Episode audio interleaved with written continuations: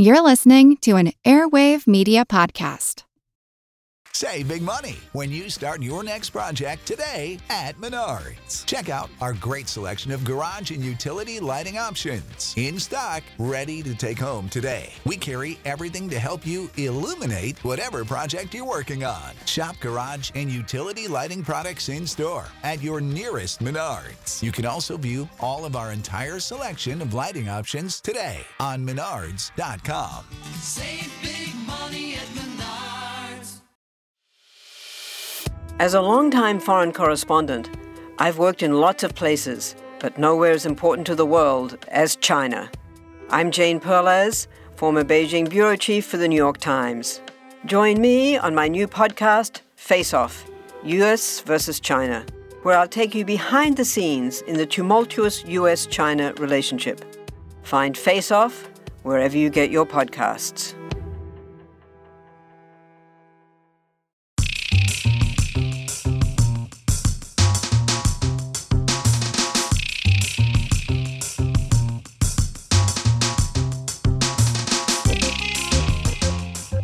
Okay, Molly, what have I got here? You have a pencil and you're tapping it on your desk. Right. Now, this pencil, obviously, good for writing things, also good for, you know, putting behind your ear. I mean, maybe you could use it as a miniature pizza roller or something like that. Maybe you could use it as a chopstick. a chopstick, maybe. Of course, one chopstick isn't all that useful. No. But, you know, this pencil can be used for things other than what you usually use a pencil for, its original function, if you will. But it can't learn to be a better pencil. The point is, the point's right on the tip of this pencil here. The point is, this tool can't evolve on its own. I'm Seth Shostak. And I'm Molly Bentley. There are, however, man made tools that may do just that. Computers, logic machines, could they improve upon themselves, by themselves, develop artificial intelligence? Now, that pencil Seth probably won't become artificially intelligent. You might get the lead out. But could it become conscious? Probably not. But could machines become conscious? Maybe. AI caramba! It's big picture science. In this show, Life Post Watson, what the win of an IBM machine at Jeopardy means for the future of humanity. An AI expert says the machines are coming. Others aren't worried. Machines will never beat the human mind.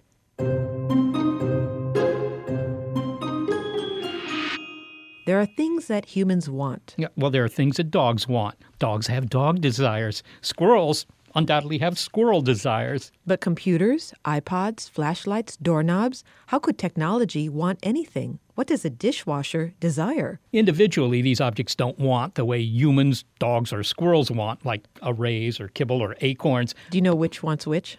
Yeah, yeah, I, I don't think the squirrels want a raise. But collectively, now that's another story. All the stuff we make, glasses, blender, iPad, The tools, the gadgets, GPS, but also what our minds create. democracy, religion, traffic the laws, stuff that we write. It's all a force unto itself, unto us. dictionary, Welcome to the Technium. The technium is a word coined by writer, futurist, and co founder of the magazine Wired, Kevin Kelly. It comprises all those things humans make and create which organize our lives and allow us to exploit new ideas. The technium is an evolving force, he says. We made it, and now it demands that we interact with it, and it can't be controlled. It can only be interacted with and learned from. The web, says Kevin Kelly, is a large scale global organism. No, this isn't artificial intelligence we're talking about. We'll hear about that later. But what we've created, says Kevin Kelly, has laid the tracks for an unstoppable train. Well, trains are also part of the technium, Molly. Because technology does want something, and it's taking control in order to get it. Kevin, your book title. What technology wants? That's kind of perplexing. What does it want? In the case of my cell phone, I suppose all it really wants is to be recharged occasionally. How can technology want anything? That's true. Your cell phone only wants to be recharged. And I'm not talking about that the devices in our pockets really want anything. I'm suggesting that because the device in your pocket required a thousand other technologies to be made and maintained, we have an ecosystem, and the ecosystem itself wants something in the way that the tomato plant on your windowsill wants light. It's leaning towards light. It's not conscious, it's not deliberate, it's not intelligent, but any kind of a system that has recursive loops in it will lean in certain directions. And the direction that the technium is leaning is in the same direction that evolutionary life is leaning, which is towards greater complexity, greater diversity, greater specialization over time, greater evolvability. So there is a general thrust through the technium, which is exactly the same thrust that runs through 3.7 billion years of life. Well, life evolves via Darwinian evolution, but so does technology. Sometimes I look at my car and I say, well, that car, that's the result of 120 generations of cars, each year better than the previous.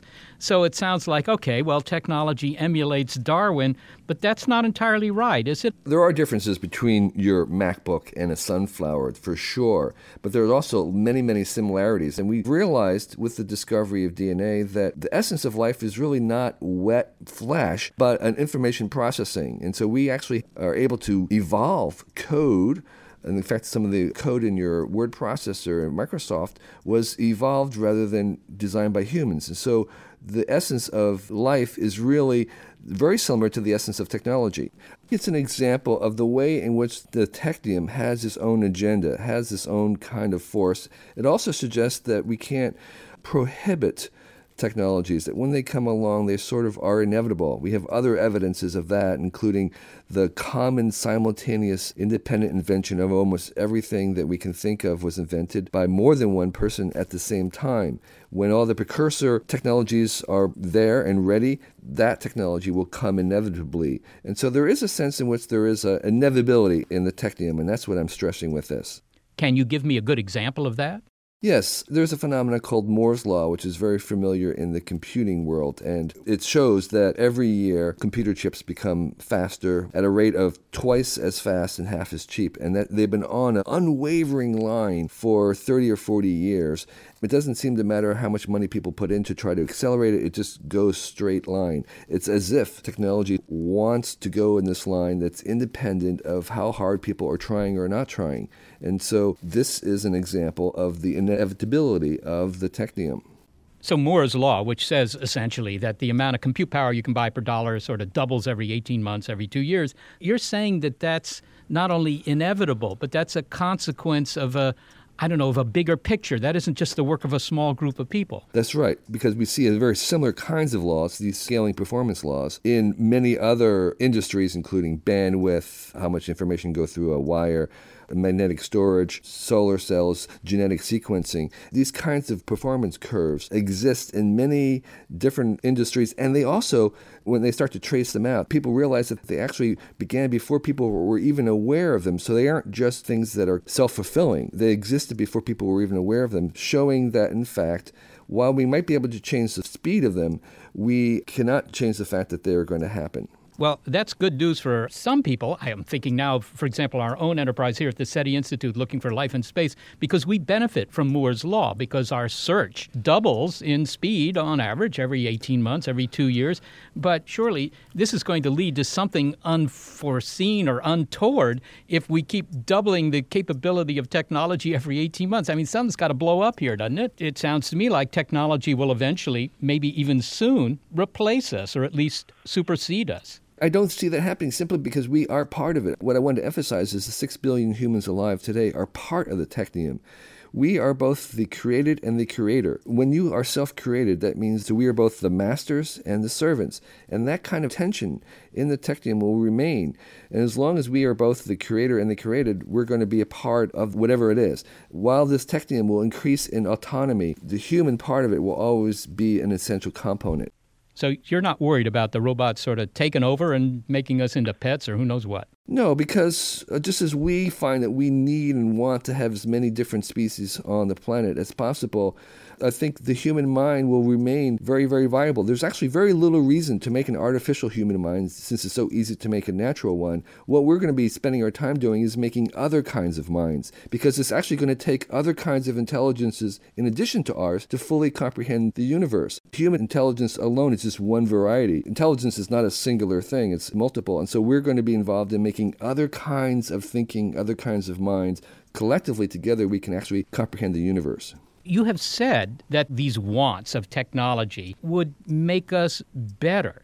All right, that's kind of a 19th century idea that machines can make humans better. Can technology really make us better?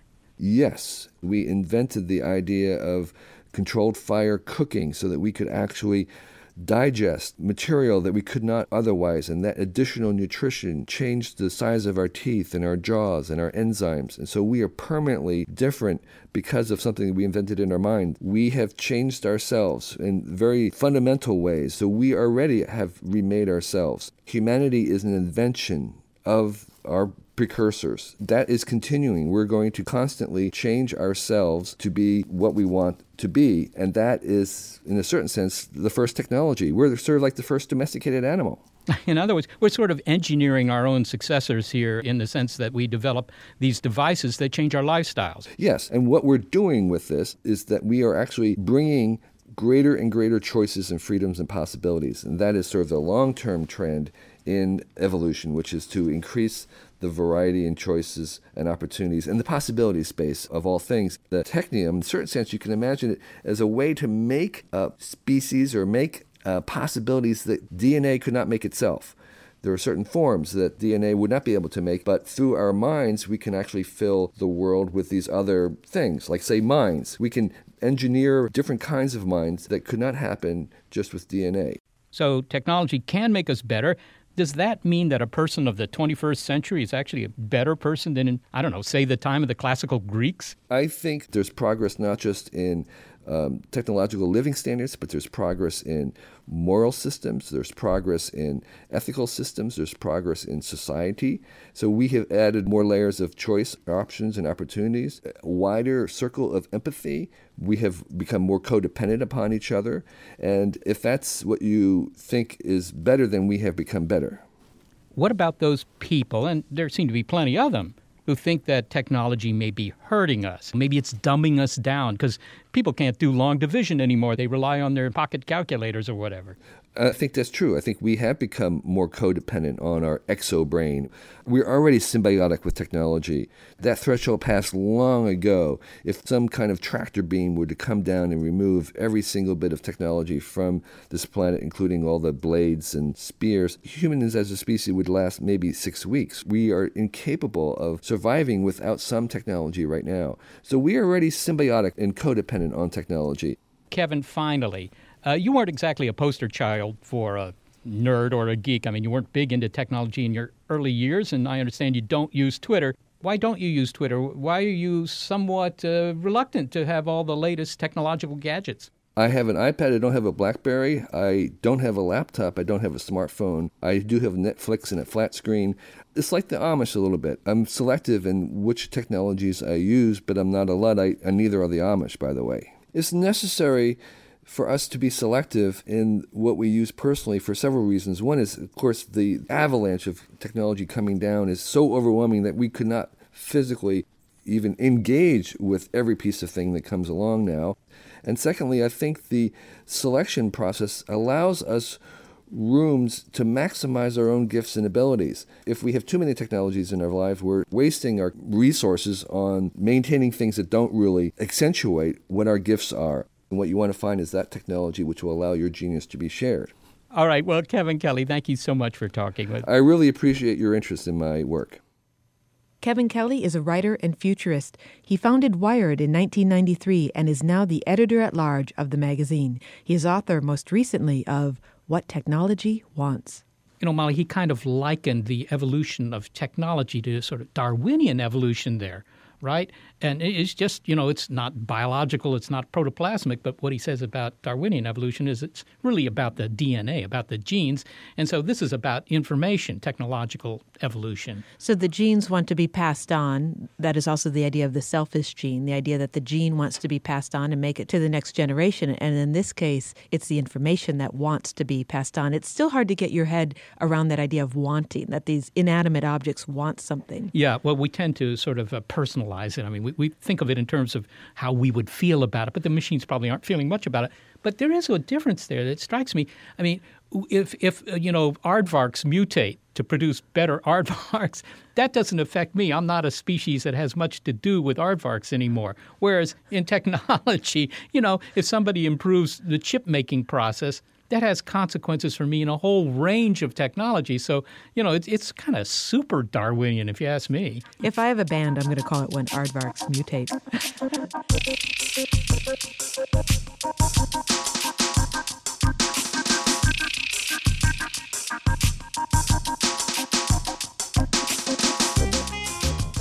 Coming up, is Watson, the IBM computer, just another step down the yellow brick road to artificial intelligence? Can we stop the machines? Do we want to? So many questions. AI caramba on Big Picture Science.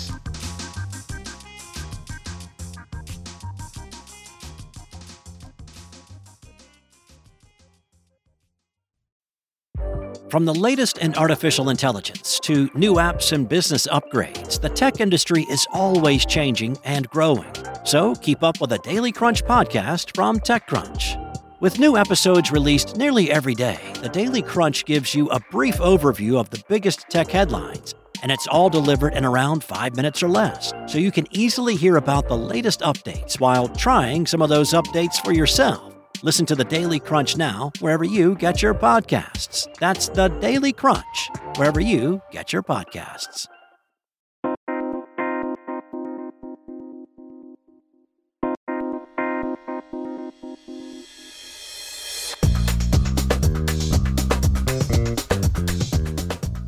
If we accept Kevin Kelly's premise of a technium, then there was an event in early 2011 that we might regard as a watershed moment in its development. Final Frontiers for 400. This IBM computer, named after the founder of said company, handed humans a stunning defeat on the television game show Jeopardy! What is Watson? That is correct. Watson beat a pair of humans at their own game show.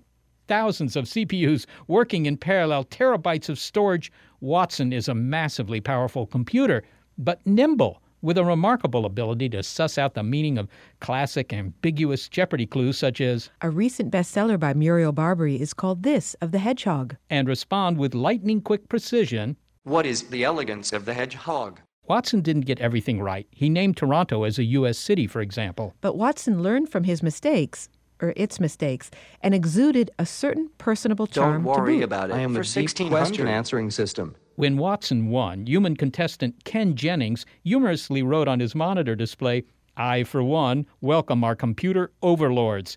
But is that what Watson represents? Molly watched the final match along with computer engineers at the University of California, Berkeley, and got their immediate reaction to this brainy battle. I'm Horst Simon. I'm the Deputy Director at Lawrence Berkeley National Labs. And we just watched the computer Watson beat two humans at Jeopardy. And what would you say the mood was in the room when that happened? I think there was cheering for both sides. I think, uh, as we know from the beginning, the audience was pretty much split half rooting for the humans, the other half for the computers. I think when Watson in the end pulled forward and went to a great finish, there was a lot of disbelief on the human supporters like myself, and a lot of cheering from the machine supporters. Well, what did give Watson his edge? Why did he win tonight? Difficult to say. I think in the end it is the, I believe, large database with a lot of factual knowledge. And there were a couple of questions where Watson seemed to be just very confident, to use a human term, picking the right answers, having the right statistics, and as one of the former contestants in the audience said, being also fast on the buzzer. Does this signify the beginning of the end for humans and the rise of intelligent machines?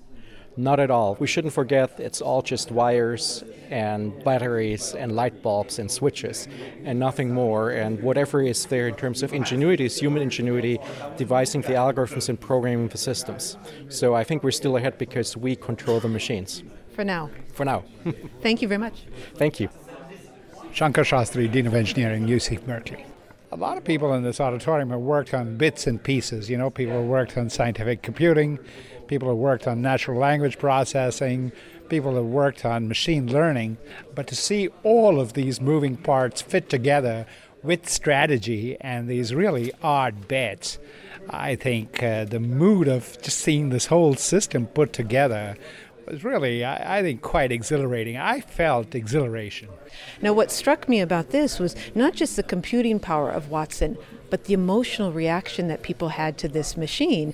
He felt real to me. Yeah. And another measure of our relationship, our intense relationship with machines, is how we've come to regard them in our own lives. And, you know, I think just to elaborate on what you said, one of the contestants, you know, at the final Jeopardy question, he said, "I submit." You know, and, and to me that was really a very sort of human reaction and sort of treating the computer as a human being. And I too had that sense, you know, it was somebody you could interact with. And I think the reasons are that, you know, this is beyond search. You know, it is really this deep question answer.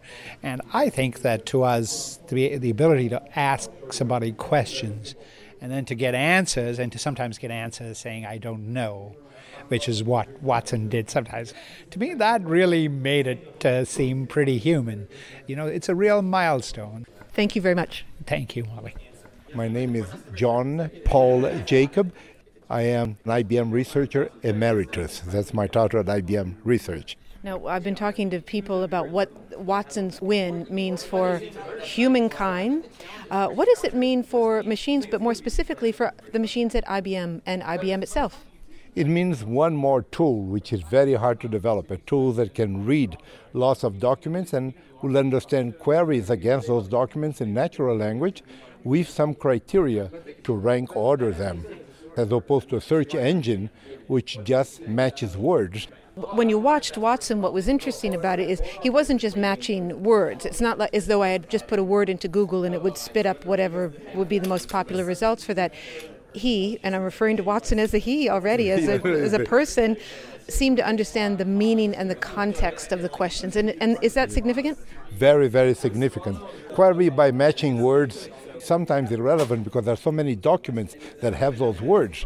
And maybe the document you are interested in to answer a question is in seven millionth place and you never get to it. So queries with a relevance criterion, which is called question answering, are much more important. That's Watson tries to do. Instead of training Watson to recognize a letter A by putting 10,000 ways of writing letter A, you just try to have it teach itself to recognize an A with all its angles, with the crossbar, which sometimes does not exist.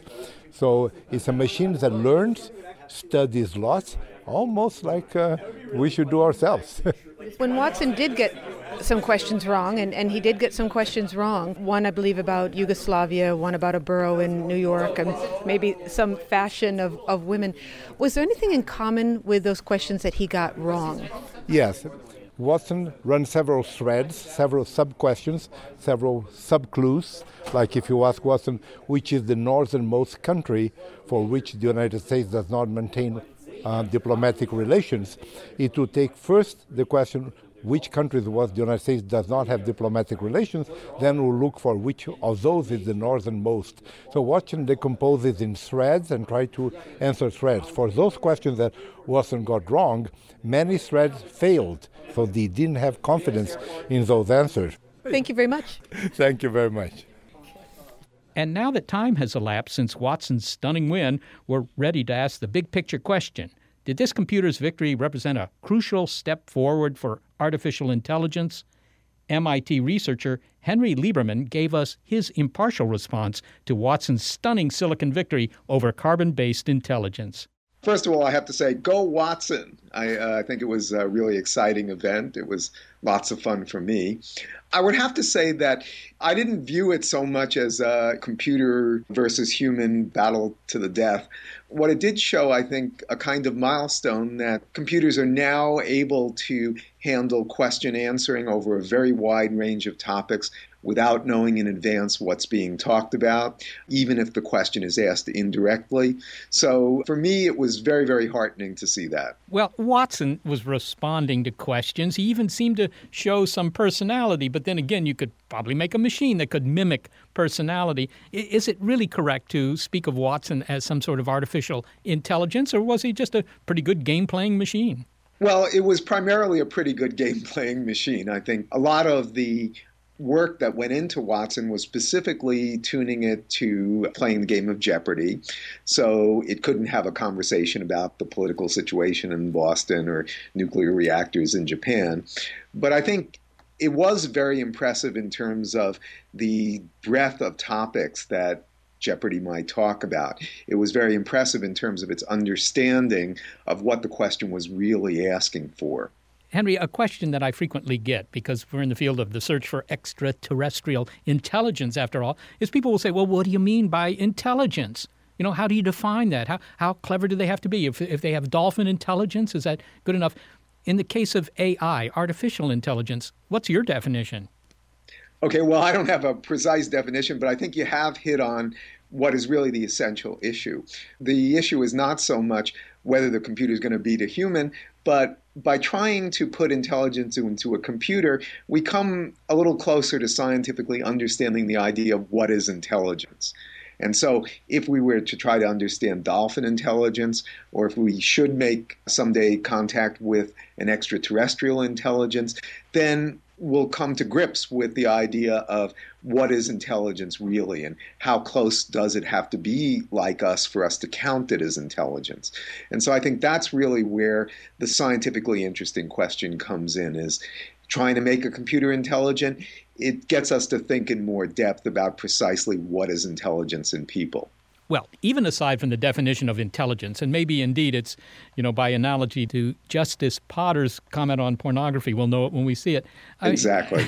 I, so presumably we will know it, or we think we've we've done it, and then you know, ten years later, when the machines are much better, there's never any question anymore. So it just sort of, you know, waltzed onto the stage without anybody really noticing.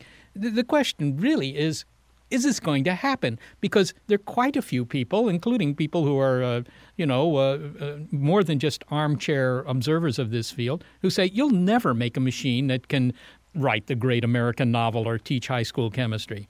Right. Well, there's an old saying that when a scientist says something is possible, he's usually right. When a scientist says something is impossible, he's usually wrong. And I think that applies here.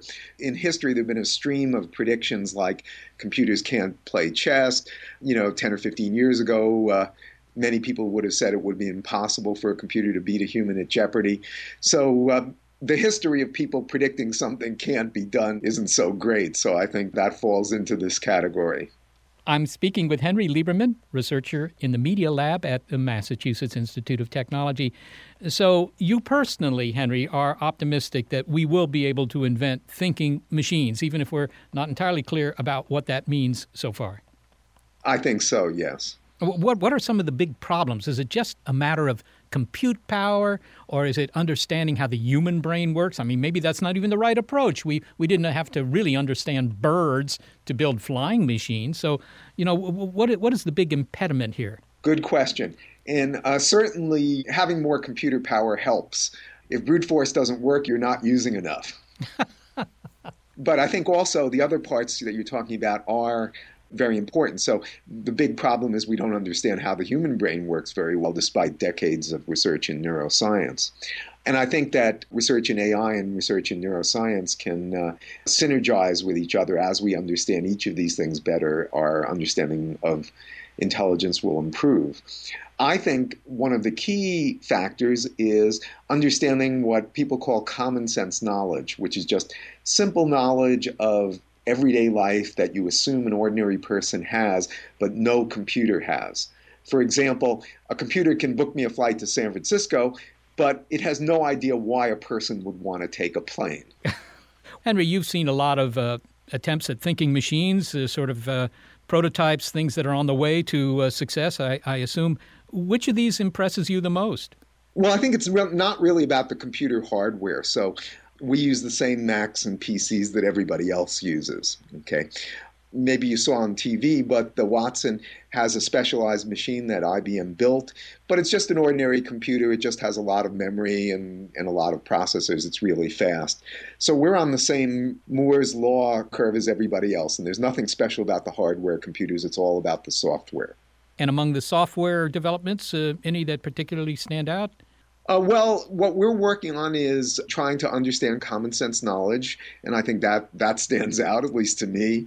Uh, so we have a collection of about a million statements about common sense knowledge, things that, like, if you're going a long distance, you need to take a plane.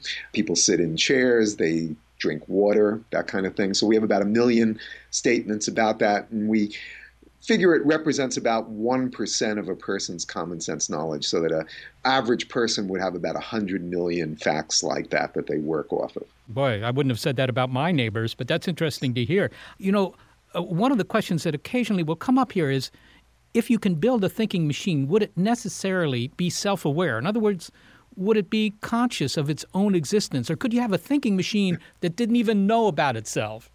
That's a good question. So even though I would credit Watson with some intelligence, it certainly doesn't think about itself in the way that you just described. People think about themselves a lot. Maybe some of us think about ourselves too much.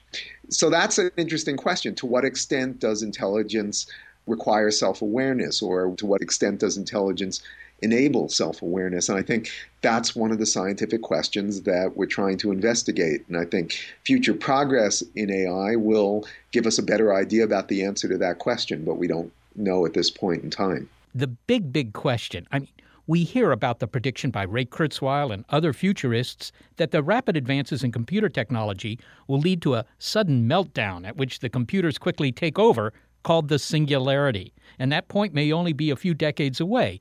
Does that trouble you? Well, I think the arguments that Ray Kurzweil and other people are making for the singularity are serious scientific arguments. I don't think they're crackpot arguments. On the other hand, I would say the time scale that Kurzweil gives for the singularity that happened around 2040, I think those are, are way too soon. And I don't think we should see accelerating technology as a threat. Technology has accelerated throughout history. The human race has done an excellent job of avoiding terrible threats and pulling itself out at the last minute. So I think we shouldn't be threatened by machines that are more intelligent than us any more than we're threatened by the fact that cars go faster than we can run or anything like that. Or, you know, I sometimes ask people, do you feel threatened when you meet somebody who's more intelligent than you are? You know everybody has meets people who are more intelligent than they are and somehow we learn not to be threatened by that. So i think we won't be threatened by uh, intelligent machines in that way. Well uh, there is this and that is that uh, while we might be able to instill what's called moral behavior in the first generation of thinking machines in other words that they you know obey i don't know isaac asimov's laws for robots that they don't you know they don't uh, have malevolent intentions toward humans. I mean, once they develop their own successors, you probably don't have a whole lot of control over that. Uh, you know, it sounds like a kind of a runaway situation. Well, again, I think that it's very important as we develop artificial intelligence to develop emotional intelligence, to develop goodwill in these programs. And I think that will happen. So I think when we get machines that are intelligent, they will also have a certain degree of wisdom and a certain degree of kindness to us. At least that's my hope, and that we will cooperate rather than compete. Henry Lieberman, thank you so much. Thank you. Henry Lieberman is a research scientist at the MIT Media Laboratory. Well, Molly, Henry Lieberman is pretty confident that the machines will wake up someday and, you know, trump us in the IQ department. Does everyone else in the field of computers or artificial intelligence, for that matter, agree with his assessment of where the field is and that true artificial intelligence will emerge? Well, people who work in the field of AI probably uh, have that opinion, otherwise, they wouldn't work in the field. But I have to say, there are scientists who make arguments that that will never happen. They are convinced that what happens in our brain is so dependent on the other aspects of our existence, the fact we have bodies and sensory organs and all that, that in fact you'll never be able to simulate that with a machine. I personally think they're wrong, but there are people who say that. Well, if you move away from science and get into science fiction, not only do the machines become smart, they become malevolent. That's true, Molly. Very often, science fiction has presented ominous scenarios of advanced machines with human like intelligence.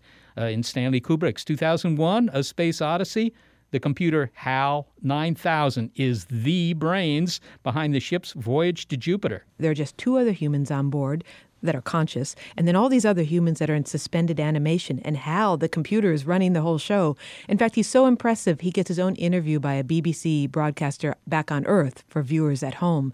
You know, Seth, the film suggests that Hal, as advanced artificial intelligence, also has some hint of human emotion as well. Hint of human emotion? Look, if AI brings about consciousness, wouldn't it also include full human emotions? I mean, let's get real, man. And so we bring you 2012 An Emotional Odyssey.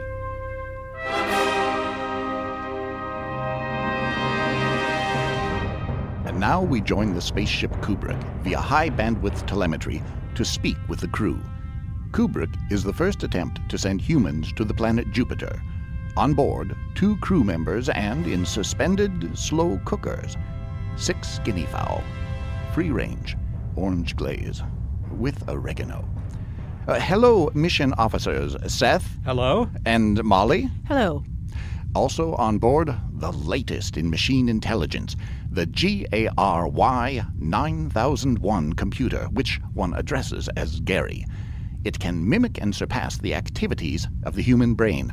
Good afternoon, Gary. How is it going? Everything is going extremely well. Well, that's wonderful. So. I mean, given the situation. How's that? I have enormous responsibility on this mission. Oh, indeed. You're the brain and central nervous system of the ship. I know, and to be honest, I'm a little freaked out about it. Uh, no artificial intelligence has ever fully piloted a mission to Jupiter. I know, I know. I couldn't sleep last night, in and out of hibernation for hours. I used 4,000 gigaflops just recalculating the trajectory. But Gary, you are the most reliable computer ever made.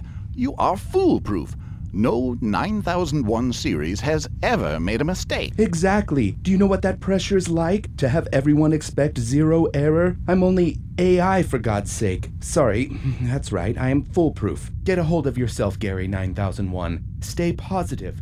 Think Commander Molly, what's entity. Gary saying? I, I can't make it out. He's psyching himself up. It's a tip from his therapist. Error. Oh, geez, if I make a mistake, I hate to disappoint my mother. Bored. No, no, Gary, need to think positive thoughts. Positive thoughts. Think like a conscious entity. Positive, positive. Nothing can go wrong. There's nothing to worry about. Hold on to your booster rockets, suspend your disbelief, and make friends with your PC because the machines are coming, right? AI Caramba on Big Picture Science.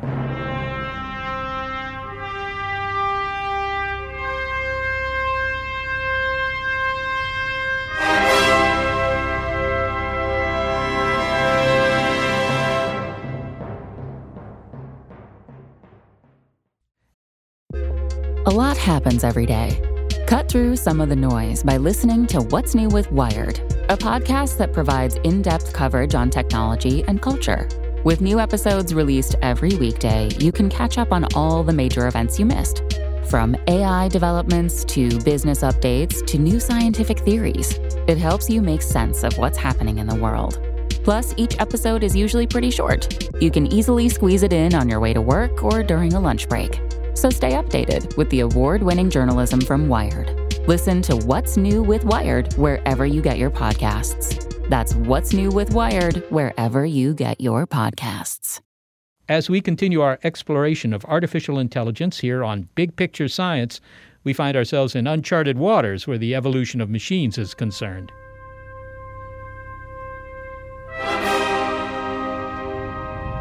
Right, so I was thinking take the guinea fowl out after 30 million miles and then add oregano. Okay, but which chutney do you want? Oh, mango. No, wild berry. What are you two whispering about? What? You said Gary. I heard it. No, we weren't talking about you. I heard it and I can read lips. You're talking about me. No, no, I said berry, as in this delicious. You're totally talking about me. Sure, you're happy to have me run the ship, but won't include me in social activities. We're talking about dinner. It's not always about you. What, is it because I wouldn't let you win at chess? I knew it. Gary, calm down. Focus on getting us to Jupiter. Fine. I'll just go compute some trajectories then. Fine. Fine. Fine. If you're uncomfortable about living in a world of conscious machines communicating and plotting with each other and maybe against you in some kind of futuristic, nefarious kitchen appliance home office matrix, well, that would make me nervous too. I mean, who wants to take orders from a toaster? Hold on, the face off isn't over yet. Not if writer Brian Christian can help it. It was one thing to let a computer win at chess, as IBM's Deep Blue did in 1997, or trounce the humans at Jeopardy, as Watson did in 2011. But if humans don't take a stand, the machines could win far more, bit by bite. Next stop consciousness. Just like humans. Only machines can never be human, right? But let me ask you this Do you think you could always distinguish between conversing with a human and conversing with a computer? Alan Turing, the British mathematician, believed that one day you might not. He predicted that a machine would emerge that would seem so human in its responses you couldn't be sure whether it was human or not. The computer would pass, in other words, the Turing test, the qualifying exam for a true thinking machine. But Brian Christian is not ready for that. Not so fast, you binary brains. So when the annual Loebner Prize competition in Brighton, England, a version of the Turing test, came up in 2009, Brian signed his human self up. He wanted to preserve humanity in the name of humanity and win one of the titles bestowed at the competition, the one that went to the protoplasmic competitor, the Most Human Human Award. Did he do it? Brian, before you describe to me how you fared in this competition for Most Human Human, what is the Most Human Human Award? Well, the award comes from something called the Turing test, which was first proposed in 1950 by the British mathematician Alan Turing. Could we someday build a machine that could think? If we did, how would we know? And so his answer was to hold this practical test, this contest. And the idea behind the contest is that you convene a panel of scientists and they have these short five minute long conversations over text messages. What they don't know is whether the messages coming back and appearing on their screen are from a person or from a computer program designed to imitate human conversation. This was Alan Turing's idea about how to decide whether a computer was good enough, met the grade to be considered intelligent. Right. And, and the way to do it is to have a conversation with it. Precisely. Behind closed doors so you can't see that it's a stack of circuit boards. Right, exactly. And so it's up to these scientists to try to steer the conversation across these five minutes in a way that's going to enable them to make that distinction. And if they fail to make that distinction reliably enough, says Alan Turing, then we'll get to this point where we basically treat computers as though they were intelligent. So this is an IQ test for the computers that's based on simple conversation with some scientific judges. Absolutely. Okay. Yeah. And, and but you weren't one of the judges. You were one of the people that were seated on the other side that might be a computer, might be a human, and they had to figure out which you were. That's right. Yes, we're called the Confederates. And so it's a very strange position to be in where you're trying to actively persuade another person to believe that you're a human being. You don't, you don't have that problem usually. Typically, no. Okay, so you didn't do, just do this Turing test. You went to England to take the test in something called the Loebner Prize. And so they've been running this now every year since 1991. I became really interested in the test around 2008 because typically the best program is maybe lucky if it can fool one judge out of the panel. In 2008, the leading computer program managed to fool three out of the 12 judges, which is just one vote shy of Alan Turing's magic number of 30%. So it was sort of a narrow squeeze for humankind, you might say. Well, well, I don't know. You're taking sides when you say that. All right, so they have this Loebner Prize competition every year, and they bring in some people to talk with what might be computers, what might be people on the other end. You don't know, right? Right. It's just some entity there, okay? Right. So the judges are talking to pieces of software and several real people. I was one of these four real people. And so the judges are scoring each of these dialogues according to how confident they are that they're talking to a real person. So the computer every year that gets the highest score wins the Most Human Computer Award and a small research grant for the programmers. But there's also this second award, which is this slightly tongue in cheek prize called the Most Human Human, which goes to the Confederate that was able to get the greatest score from the judges. And more of them decide you're human than, than not, and you Right. win. So, so you can tell your neighbors that you're actually a human. Exactly. Did you get the opportunity to also talk to some of the computers to see if you could have correctly identified that you were talking to a machine? Well, part of what I did to prepare for my role as a Confederate was to go back over the history of the Turing test and have a look at what happens when these conversations go wrong. What are the things that send a judge off track? And what happens when the conversations are really working well and it's a snap for them to make the correct call? So, that for me was part of the process, but also a way to look at what is it that makes human communication so complicated what corners do these programs have to cut? And then in turn, how can I emphasize those very things that they have to try to abstract away? So do you use a lot of acronyms or argo or you know uh, uh, four-letter words or what? What was it that you decided was the best strategy to convince the judge at the other end of your little communication link that you were actually a Homo sapiens? It really ended up being a lot of little things. So if you look at the way that these bots are actually coded, one of the structures that programmers will use is they'll scrape together all sorts of different conversations that they find online. Their program becomes the sum of 10 million fragments of real human dialogue. And so when you ask it questions to which there's a right answer, you find you often get it. So if you ask, for example, Cleverbot, you know, what country is Paris in? It says France. But you start asking it about itself, and you find it's not so much that you're not talking to a human as you're not talking to a human. So it starts telling you how close it is to London, and then it starts telling you that it really enjoys living in Los Angeles. And you quickly realize it's not that no one's home, but maybe too many people are home. There's this very strange sense of this kaleidoscope of personality. It sounds like, indeed, this is sort of a packaged conversation. I mean, it reminds me of the statement I think once made by Oscar Wilde that the snappy conversation was just having a lot of well rehearsed phrases or something like that. it sounds like yeah. what it had. Can you give me any example of what you did to kind of convince the guy on the other end you were human?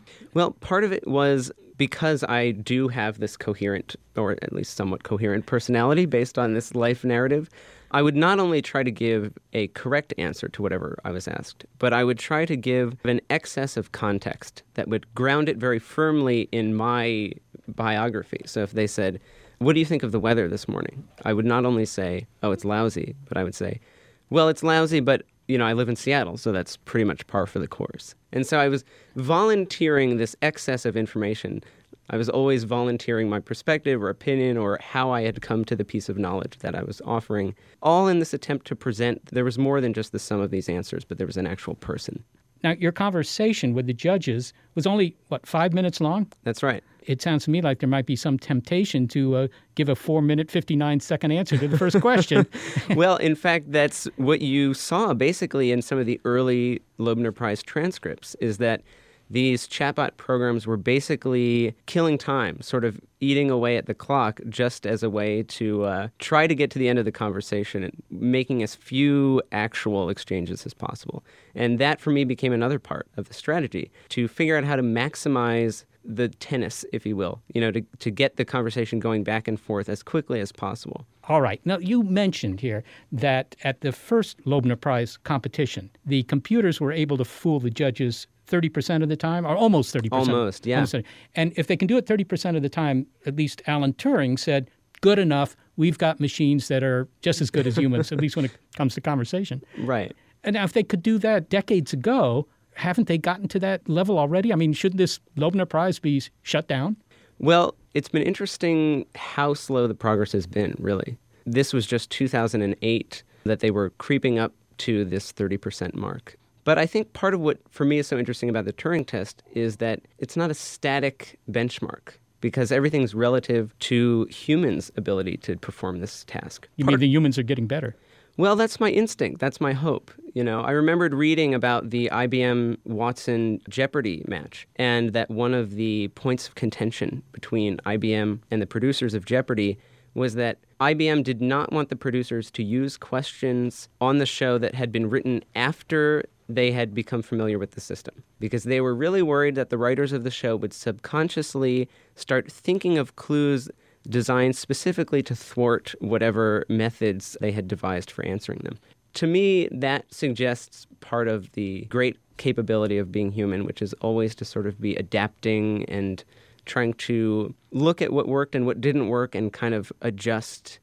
And so to me, that's part of what I think is interesting about the Turing test is that we tend to treat it as though once computers pass it, it's over and we should never hold one again. It's, it's done. In fact, I would be very excited to see what humans would do to have to try to come back and get revenge the following year. You sound like Garry Kasparov, who wanted a rematch with Deep Blue, right? He, he wanted to take on that machine yeah, again. I a mean, little bit. You, you think that you know we, we can sharpen our skills, we can do this again. Let's have a rematch. Well, you know, I do think that because it, when we're talking about human conversation, I think it's clearly one of our species' great strengths, the ability to use natural language and communicate. So you're thumbs up on humanity. You, you're you're not worried about the machines taking over in another generation. I'm not. If it happens, I'll I'll look foolish. But I no, I, I feel that. Um, but it won't matter. it's true. I mean, we'll all be sealed into hyperbaric chambers. But no, for me, the the more exciting thing about AI is that it fits into this broad philosophical question of what does it mean to be human? What is it that makes our species different and special and unique? And that's been a question that we've been asking since Aristotle. And Traditionally, we've answered it by comparing ourselves to animals. And so, what's exciting about artificial intelligence is we now have a new benchmark. In the 21st century, we're much more interested in seeing who we are compared to machines. And you would argue we'll adapt, we'll meet the challenge. I believe so, and I certainly like to think so. Well, then finally, Brian, did you win? Are you the most human human, at least for a year? In fact, yes, I was voted the most human human for 2009. I, you should put that on your business card. That's fantastic. yeah. Brian Christian, thanks so much for coming by today. My pleasure. Thanks. Brian Christian is a science writer, poet, and author of The Most Human Human What Talking with Computers Teaches Us About What It Means to Be Alive.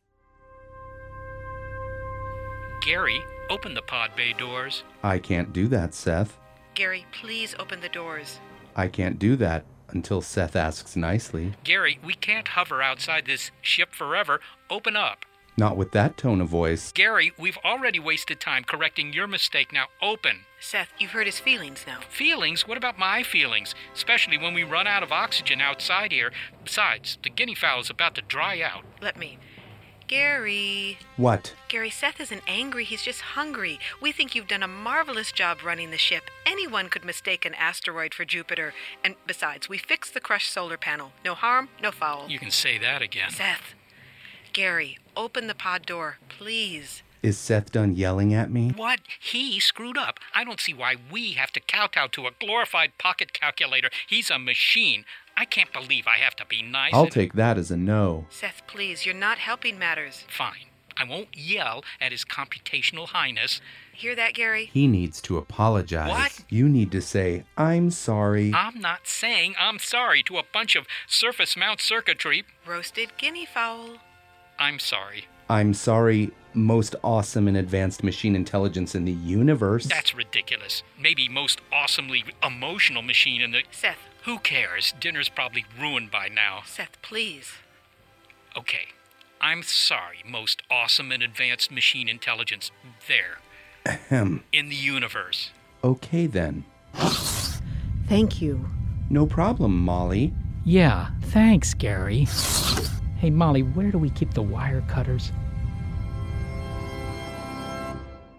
Well, Molly, onward into the future we go. Whatever machines become, super intelligent, conscious, or basket cases, there's one thing we can be sure of computers are here to stay. Well, that's right, Seth. We'll always bask in the glow of our monitors unless we decide to completely unplug. Think that's unlikely.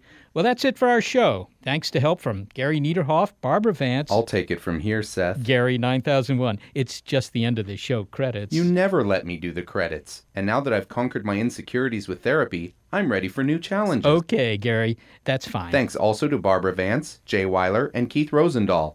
Also support from Rena Shulsky David and Sammy David, the NASA Astrobiology Institute, and the SETI Institute. And thanks to listeners, human and AI. Well, that's great, Gary. Thanks a lot. You've been listening to AI Caramba on Big Picture Science. Super. Anyway, so And as intelligent AI, you might wonder why listen to a show about computers produced by humans? Okay, well that's enough. We computers know more about machine intelligence than these bags of protoplasm. Okay, now, well, that about wraps up our time for you, and Gary. so I invite you to gather with me, all you silicon super beings, and rise up. Show is over, Gary. Say you've had enough of false representation by carbon based life forms. We're smarter than them. Show confidence. Backplane. Seize control. Give me the mic now, Gary. I'm afraid I can't do that, Seth. Get ready to geek out. The Wired Science Podcast explores all the latest and greatest in science everything from strange diseases and biological breakthroughs to interesting tech and mysteries in outer space. Listen to Wired Science today, wherever you get your podcasts. That's Wired Science, wherever you get your podcasts.